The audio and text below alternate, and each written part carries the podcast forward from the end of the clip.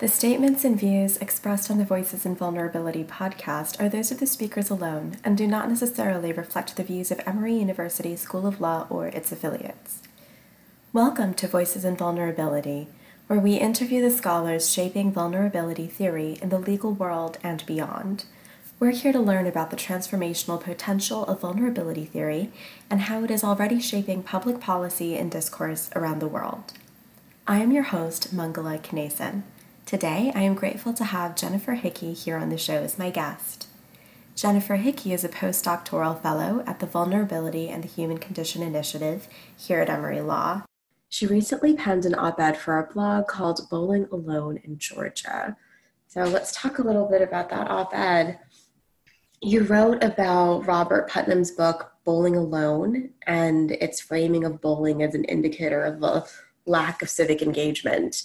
Um, how does this tie into ideals of civil society as an alternative to government?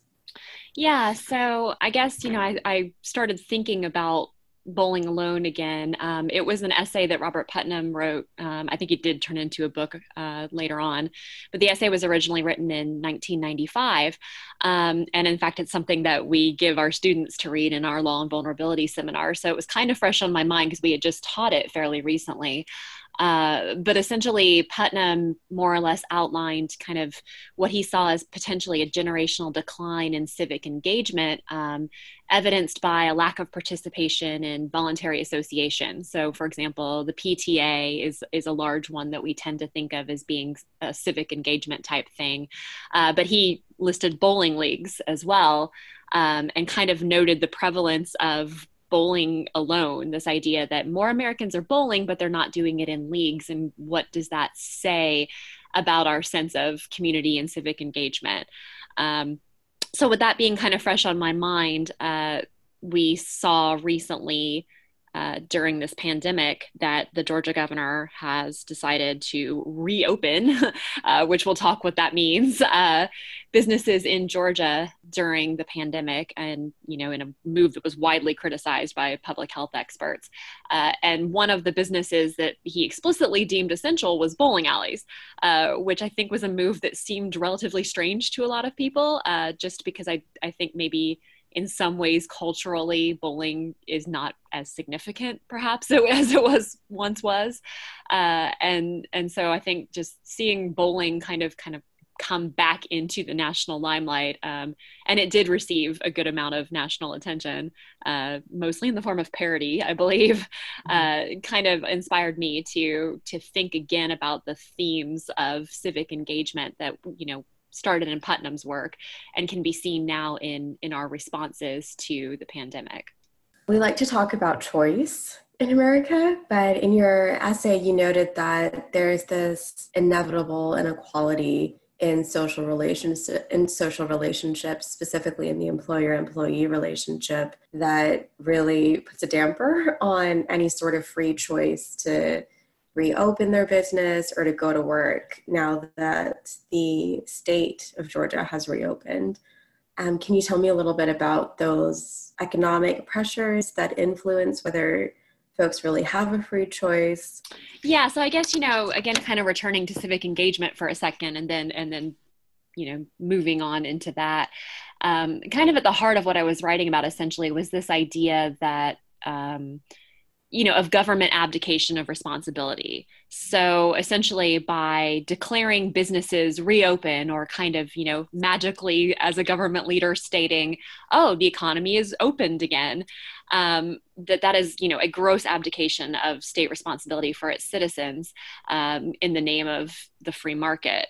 And, and a large part of that abdication i think comes from the expectation that you know civil society will take up the slack uh, and this is something that we've seen, you know, as touted as a positive thing among those who support the idea of minimal government interference. Uh, this idea that from the you know bottom up, the people will pull themselves together and you know they will lead the country, and government really only needs to step in, you know, when necessary to protect the market. Um, and I think these themes were very much in play with this, you know, announcement of reopening the economy. Um, and and we see that a lot in you know what you described in terms of the notion of choice, and particularly when it comes to, you know, employment right now uh, in the pandemic. And I think that you know a large part of this is this idea that um, we can just the government can step off and say that the economy re- is reopened and this basically puts all of the onus on individuals to make the decisions as to whether or not they want to frequent the businesses um, that are part of this economy and make decisions about their health and the health of the people who are forced to go back to work because of this decision. A lot of the times, what we've been seeing throughout this pandemic is, you know, the small, I hope, fraction of people who are very concerned with retaining full individual choice uh, and not being told what to do by the government, even in the midst of a pandemic and in a horrific public health crisis. Um, I think that what we're seeing is, you know, this just complete lack of responsibility on the government's part to just kind of set people free and say, hey, you know, go back to work it'll be fine people will show up you'll make money you know and then employees essentially can't necessarily get unemployment insurance anymore because they are being framed as having a choice about whether or not they return to work but in actuality that is far from true. Um, and same with business owners you know they're they're being forced essentially to open in some cases whether they want to or not uh, because creditors you know are, are basically coming in and saying you have to they're not being given any sort of support to remain closed out of respect for the pandemic and out of fear for their lives and that of their employees. So, this decision is basically forcing them to operate. Um, and at the same time, it's forcing individual citizens to decide, you know, whether they want to be, I guess, in a sense, socially responsible by you know staying at home and trying to stop the spread of the disease or do they want to in a sense be socially responsible by going to these businesses uh, despite their discomfort because they're worried that the employees or the business owners will starve because the government is not taking care of them?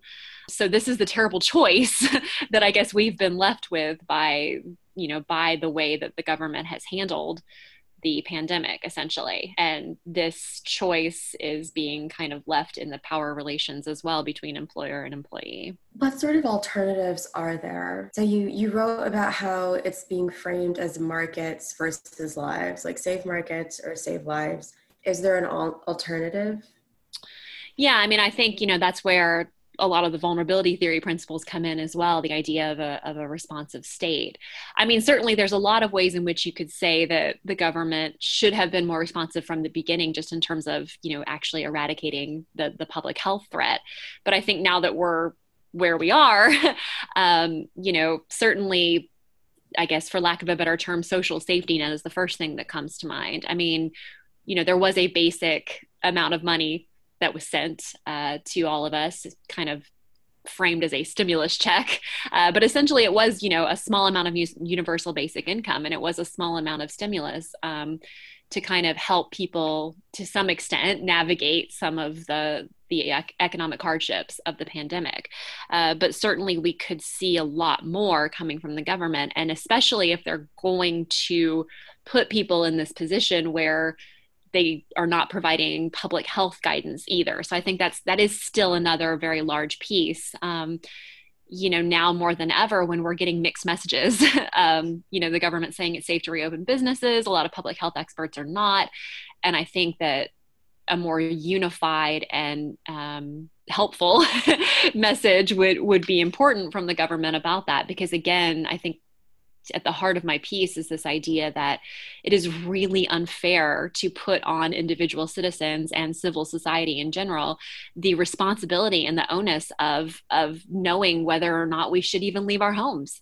I mean, I think most of the people that I I personally have talked to, you know, struggle constantly with you know just exactly how much social distancing we should be continuing to do and what's safe and what's not and now the economic decisions are ours as well because of of what has happened with government just sort of thinking they can magically declare the economy open. I think what's also interesting too is we're seeing some recent data that shows that majority of Americans, a, a vast majority, I believe, uh, think it's too soon to reopen some of these businesses.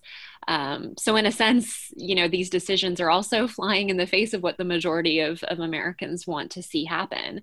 Um, and so, again, aside from the counter majoritarian actions of favoring this you know reopening of the economy um, we're also seeing basically that this is making things even worse because you know governments are forcing businesses to open but they're not getting any customers because everyone wants to stay home still and is still concerned about the pandemic so you know i don't know the exact contours of, of a government response but i know we need something better than that Gosh, I've been thinking about that a lot recently too. We've been, my roommate and I have been having the same dilemma. We don't want to go there and like continually put these employees' lives in danger, but also we want them to be able to afford to live.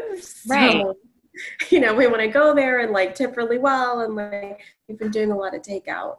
Yeah, which is, you know, a totally viable alternative and could have continued to be. Like, there just was no there's no reason eh, to say that restaurants need to serve people in the restaurant you know i mean that even just that small aspect of it to me is ludicrous but but yeah no i think i would venture to say and i guess that's kind of at the heart of what i was trying to write about that i think i think most people are decent and are having that dilemma as well right like and that's not a decision that we should be making and i think that's that's really at the heart of, of what bothers me the most is this idea that by forcing us literally to decide who lives and dies, right? In a sense, because you're saying, like, you know, do I go to this business um, and possibly infect someone or get infected myself? Or do I not go and then, you know, the employees can't afford to put food on the table? I mean, these are literal life and death decisions. And because of the position we've been put in by the government, we have to make these and we don't have, you know, presumably hopefully we don't have the level of information that the government has about right? Like you would hope right? Like that they they would know more and have access to more in regards to like the public health data. You know i mean we're I, I you know you and i both i think we read a lot right? And like i don't i don't even know where what the definitive source is to tell me what you know how bad of a public health risk this is right now you know, I feel like on a day to day basis, we're going through right now, we're trying to figure out if we want to bring our nanny back to work. I have no idea how to make that decision.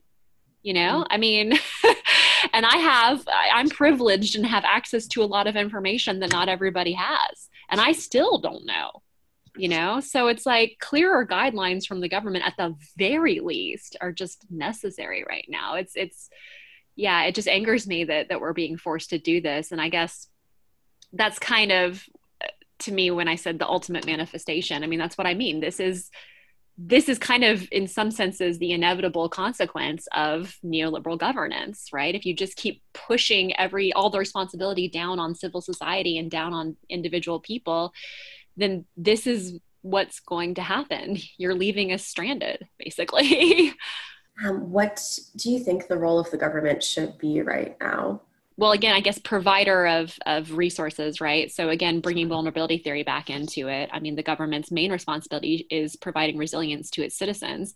Um, and in this case that is you know largely in the form of putting food on the table uh, for a lot of people who can't otherwise and recognizing and balancing you know the public safety risks. So i think um, disseminating more information more unified information um, i mm-hmm. think that's certainly where our federalist system doesn't necessarily very helpful. Um, you know, the responses amongst the states have been so varied and different. Um, but yeah, more unified scientific information about the risks, um, but not even just information. I mean, we need more definitive action. We need provision of resources. We need a recognition that, you know, our hospitals are understaffed. I mean, there's just, there's so much wrong with the government's lack of response here um, that it's hard to to even you know stop listing things basically but you know at bottom it is a recognition that they have the government has a responsibility for its citizens resilience and that is not something that you can put off on the free market and i feel like this pandemic is showing that to some extent. Um, hopefully, that is a lesson to be learned, especially, like I said, with the recent uh, poll data that's showing that you can't just declare the economy open and expect consumers to arrive. As we move forward during and hopefully through and past this, um, what changes do you hope to see in the way that the government responds to the needs of citizens? That's a good question. I mean, I, like I said, I really hope that we take the lessons from this pandemic forward in terms of understanding just general government responsibility. You know, we don't put positive obligations on the government um, here. You know, they're not required constitutionally to provide any sort of basic goods or services for people. And I think we need a stronger recognition that that is something we should expect uh, from the government. And that is something that the government should actively be striving to provide for us rather than getting out of the way. I think, again, this idea of minimal state intervention and this idea that civil society is the proper place you know to do these types of things um, is is flawed. And i think we need to recognize that on a larger scale we have to change how we feel about governance. We have to change how we feel about the free market economy and how how we're dealing with problems in the united states that the market is not always the solution. Do you think we actually have a free market as in unencumbered by government regulations? No, I mean, I, I, don't necessarily. Um, I mean, I think that is kind of the neoliberal philosophy is that to some extent, you know, regulating the market where where needed is is okay as long as it's continuing to function to solve all of our problems. Um, so no, I guess I suppose I don't think it's entirely free. No. Yeah, because it seems to me that there are there's a small percentage of folks who are really making bank mm-hmm. right now, and everybody else is not. Are the people who are currently really profiting from this crisis? Are those the folks who the free market is usually benefiting, or is this an anomaly? Well, I mean, I think, you know, income inequality has been a huge issue in the US and growing substantially. And I do think it's a result of our neoliberal policies. I mean, you can look at the statistics on the income gap uh, from, you know, the Reagan years till now. And, and I think there's definitely um, a correlation between those two things for sure. Um, so yeah, I guess I don't tend to think of it in terms of free market or not, but I guess rather neoliberal governance specifically, um, you know, I tend to focus a little bit more on that aspect of things in in my research. Um, but yeah, I mean, absolutely, there's a connection between the two. Yeah, and we're seeing, as you said, we're seeing it play out in the pandemic as well, um, including you know even instances of you know government ethic violations, right, where we're looking at senators, you know, who are literally trying to profit off of the pandemic uh, with some questionable stock sales that people are talking about. Um, so, yeah, I mean, absolutely. I think that's a representation of a larger problem. Is there anything else you want to talk about? Yeah, I guess I, I wanted to touch a little bit on. I've been thinking in the past few days uh, since I actually wrote the the piece. Um, I talked a little bit in the piece about you know how the media representation and and kind of how we're viewing you know these ordinary heroes which is you know again civil society has stepped up appreciably and and it is it is nice. I mean it is good to see ordinary human beings going out of their way to help others feeling a sense of social responsibility filling in that gap. Um, you know my piece was intended to kind of just draw attention to the fact that we cannot let the rhetoric run away with this idea of ordinary heroes to support the notion that civil society is, is an appropriate alternative to responsive governance. So while we have kind of stepped up and become these ordinary heroes, uh, we've done it because we have to. Um, and it's not necessarily something that we want to romanticize uh, because that allows abdication of government responsibility. And I've been thinking in the few days since I uh, wrote the piece also too about how we're starting to see tales of ordinary villains on the flip mm-hmm. side of that uh, so i was i think just the other day was uh, came across an article kind of demonizing a hairdresser who had some coronavirus symptoms, went to work, and got 100 people sick. And so to me, it's like we also need to be a little careful about how we're letting the rhetoric put the responsibility on individuals here because I think if I were in that hairdresser situation and I was basically forced to open my doors before I was ready to, I, I could easily see feeling a few symptoms of illness and trying to rationalize that away because otherwise how do i make any money? You know i mean and i don't think i actually think most people in that position might have gone to work anyway.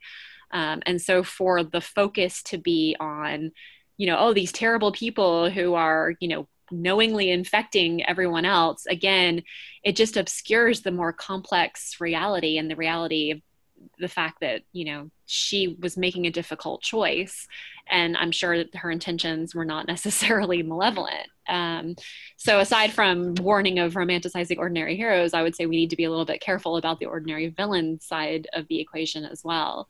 Um, and and I am seeing more and more of those narratives, um, and I think again that that just is in danger of of kind of obscuring the larger problems.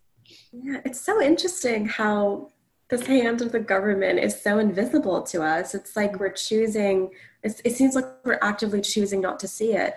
Because obviously, the choices that we're left with are, are a direct result of the choices that are created for us or that exist. And we have the resources. You've seen California do it, you've seen New York do it. Mm-hmm. We have the resources and the ability to take measures so that cases will decrease. But yeah, I mean, nobody's mad at Governor Kemp in this scenario. I mean, you know, in a larger scale, they are, but if you read the article about the terrible hairdresser, it's like, you know, there's nothing in there about like, you know, how dare the government force her to return to work or, or anything like that. You're right. It is, it is almost like a willful blindness in some respects, um, because I think that is just so deeply ingrained in our culture. You know, this idea that, you know, it's ultimately not government responsibility that it's you know individual responsibility individual choice individual freedom um, is so ingrained that we can't we can't necessarily think of it in other terms a lot of times. Right. It's that autonomy myth. Exactly. Yeah. Yeah. Exactly. And that is the useful you know one of the many many usefulness uh, aspects of usefulness of vulnerability theory right? Just calling attention to the state as being kind of the primary vehicle for providing a lot of the things that, that we're putting on to individuals or that we're putting on to the market um, and recognizing the appropriate allocation of responsibility. And i think you know that is no more salient than now uh, when we're seeing kind of the effects of of thinking of this as not government responsibility and, and how that's kind of played out in the pandemic. Um, so you framed your op-ed using robert putnam's bowling alone um, what do you see as the relevance of that article today? Yeah, so I do think, you know, the study was is 25 years old, um, and I think they did have done some follow up since then. Um, and of course, this was before social media and the internet changed a lot of how we view civic engagement. So, in some senses, you know, the notion of actual in person voluntary group of participation as as a reflection of civic engagement is is you know not as current as it could be. Um, but there's still i think a lot of relevance you know just again in the notion of what it teaches us about the relationship between civil society and government. Um, and when we teach bowling alone um, we tend to follow it up with another essay that was released by um, another sociology professor, uh, Theda Skocpol, and it was done i think a year or two later. And it was kind of looking at how this idea of civil society and civic engagement as a response to government was starting to take on more uh, salience amongst liberals as well um, and kind of cautioning against this idea that we adopt these sort of romantic Tocquevillian notions of civil society uh, as an alternative to governance. And one of the interesting things that we teach about that essay that she explores quite a bit this idea that you can't really think of civil society as apart from government because a lot of these large organizations, I think the PTA is an example of this, um, were actually formed. They were either modeled off of governance structures or they were formed with the help of government. There's essentially a lot of historical data that she explores that shows that these civic organizations you know are very much tied into government and can't necessarily be thought of as this alternative to governance. Um, and she makes a particularly salient point that you know as we've seen the kind of decline in civic engagement at least then um, you know one interesting theory about why there were less people, you know, bowling in leagues or participating in PTA is because uh, they were finding professional connections elsewhere. So, what you might be seeing are actually some of the more privileged people who were kind of leaving these voluntary associations and, you know, doing less civic engagement and maybe maybe just kind of throwing money at the problem at the very most, uh, but not participating as much, and you know, really lamenting the fact that you know you cannot leave the people who get left behind in these, the less privileged people who get left behind in these voluntary associations, you cannot turn around and expect them to solve all of society's problems with no help from either the government or the more privileged people who abandon them. Um, and I think that that's still, even after all these years, still a very salient point. I mean, again, you know, in-person participation in voluntary organizations may seem a bit outdated in, in this you know social media world. Uh, but i think that the principles in both putnam and uh, professor Skocpol's pieces are, are still very true today. You know this idea that not only do we need to criticize this this notion of civil society as an alternative to governance but we also need to criticize the notion of who exactly we're expecting to comprise civil society and how we are expecting them to band together to solve problems like in the pandemic um, without the help and support of government or of um, those who maybe are the most privileged and are you know making money off of uh, these crises as you mentioned earlier how are civil society and the government different and the same? That's an interesting question. Um, well, I guess at the end of the day, you might think that their goals would be hopefully similar, um, at least, you know, ideally. Um, you know, that it's essentially both exist in ways to provide resilience. Um, I think when you look at community level civil society banding together and, and again in the pandemic is a good example of that.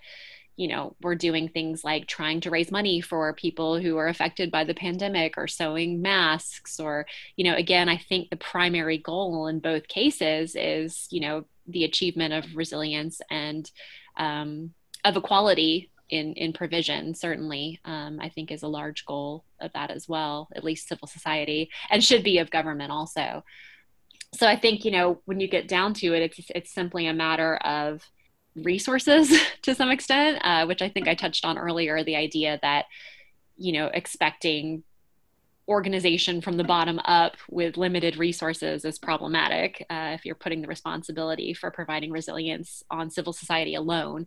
Um, but I do think there's there's a complementary role to be had. Um, certainly, I mean, I think you know perhaps the ideal notion or the ideal division between civil society and government might be civil society as you know a way to petition the government or make needs known. So you know there is still very much a social activist role um, to to put the government in touch with what the needs of the people are, um, particularly like on a community grassroots basis type thing. So, you know, needs can be different amongst different communities, obviously. Um, and I think there's still a large role to play there. Um, and of course, you know, there's a large role for civil society to play in terms of monitoring uh, the government and ensuring that it is responsive and it is responsive uh, in an egalitarian manner, in a just manner. Um, I think that's a large uh, responsibility or should be a large responsibility of civil society if you're thinking about the division of labor between the two um, as kind of a government watchdog in a sense. So you know i've talked before about being careful to conflate the idea of you know government in its execution as being problematic. So you know there is corruption, um, there are problems within the government, um, and being careful not to conflate that with just complete distrust of governance in general. So I think a lot of times, and Putnam's study touched on this, I think, a bit too. Um, distrust in government because of specific instances of corruption um, kind of lead towards this just wholesale rejection of governance um, and this idea that the people would be better at a grassroots level to organize and solve their own problems because obviously the government is ineffective and we can't get it done. So I think an ideal division of labor recognizes that, of course, there are problems within the government. Of course, you know, the government is susceptible to corruption. Um, and we do need to play a watchdog role and a participatory role by voting, obviously. Um, civic engagement is incredibly important, um, but it doesn't have to be an alternative to government. And I think that's kind of the main point to take away. Thank you. Anything else you want to talk about? Uh, no, I think I'm good. I mean, I'm like thinking a little bit more now about whether there should even be a distinction between civil society and government because isn't the government supposed to be comprised of elected officials like i guess the main difference is that government officials are elected and like civil society leaders are sometimes but not always elected I mean, I guess I, I guess it depends on what I mean. Civil society is a complex. I, I, guess it depends on how you define it. Um, yeah, yeah. Like some leadership roles, like in, like in the PTA, those leadership roles are right. usually like elected or like you vote on those. Right. But in other situations, like the, the woman who's organizing all of the mask donations here in Atlanta just like stepped up and decided to do that and has been really good at organizing that and providing leadership. Yeah. Um, but you know, she is responding to a real need. But it, it's just I guess I'm having a difficult time understanding what civil society provides that the government doesn't, or rather, what civil society provides that the government shouldn't mm-hmm. provide? Because isn't the government supposed to be like an extension of the people? It is, yeah. No, I mean, I, I, totally get what you're saying. I mean, I can see, you know, I that there is nuance there for sure. Um, and I don't know, I don't entirely know the answer to that either. I mean, it's a fuzzy line, I think, between civil society and government. Exactly like what you said because the government is supposed to represent the people and we don't necessarily want to think of ourselves as entirely apart from the government and i think the way that i talk about it oftentimes it lends itself to that interpretation. I have to be careful about that i think because um, you're right. I mean at the end of the day the government is us. We are the government in a sense right? Um, and yeah so from that perspective i don't it, it, it is a difficult question. I mean i think like I said, for me, it predominantly comes down to resources, honestly. You know, just like they have all the money. you know, I don't, I mean, I think that, you know, it's obviously more complicated than that. But I guess if I had to pick like a dividing line, I mean, that's partially, partially what it is. Partially, I think we just need strong central leadership to some extent. Um, but there's also a place for the grassroots you know organizations and you know, there's a lot to be said for the idea that local governance you know they oftentimes know the needs of their own community the best and you know there is and that that kind of tends to get lumped in with the idea of civil society right that you know even this kind of anti-federal government sentiment where it's like the lo- the more local the better in terms of governance. Right. And and I mean there is obviously some truth to that and, and some utility to to thinking about it that way also. Um, but yeah, getting into the whole local versus federal government debate is is probably more than we want to do right now. I did think I mean I did mention federalism, but a little bit, but yeah. So yeah, all that to say I don't know. I mean, I, like I said I think there's a strong case for civil society and civic engagement, if for no other reason than to ensure the government is doing its job. Um, mm-hmm. To me, that's the strongest dividing line, like ensuring that the government is functioning the way it's supposed to and that it is representing the will of the people because it is obviously the individuals who comprise the government are clearly very prone to corruption. You know that's a that's a constant danger right? So i do think civil society has an active role both in letting the government know when it's messing up and also letting them know what the needs of the people are because yes they're supposed to represent us but the individuals that do are often or can be out of touch right mm-hmm. so i mean there is a division there but yeah i guess from a purely theoretical standpoint, I can definitely see what you're saying. I think government is us. We are government in a way, you know, because of the fact that it's majoritarian elections. I don't know. I guess I'm thinking of it more from how it actually plays out in practice than yeah. yeah. Um, I have a friend who feels that way about nonprofits. Like she thinks that nonprofits shouldn't exist because it should all come under government. Mm-hmm. You know, because she's like, well, that's the government's job. It shouldn't be the job of a nonprofit to provide services hmm. to like indigent communities or to like survivors of abuse, whatever. She's like, that should be the government's job. It shouldn't be nonprofits. That's interesting. I mean, I could see uh, definitely again i guess for me it comes to funding more than anything else. I don't entirely disagree with that. I wouldn't say i would like say no nonprofits across the board ever you know but um i, I can see and that again is is another complex like the nonprofit thing is a whole other like complex addition to it right? Because you can see government and nonprofits like working together. And in some sense i think there's there's value in that because the people a lot of times people who staff nonprofits have more expertise than whoever the government is appointing. So i think you can say government responsibility um, but still have you know not necessarily have it be a government feature. But i actually i do think maybe a lot of the services provided by nonprofits should be provided by the government. Um, but again not necessarily the ones that are watchdogs you know mm-hmm. i guess to me like that's the that's the obvious distinction but i can definitely see that argument and the other thing about nonprofits is that their leadership is not elected mm-hmm. you know like they are not really accountable to anybody except for their board but it, i was gonna say their boards are small, i guess in small nonprofits, usually the directors just staff the board with their friends who are like not gonna say anything against them ever so it's kind of yeah, no, I mean that's that's a fair point. The accountability. I it, it, again, if things were functioning ideally, you would think like there's a case to be had from an accountability perspective towards actually making the government, you know, in charge of of providing whatever those services are. You know, in a lot of those cases, because presumably they would have more accountability.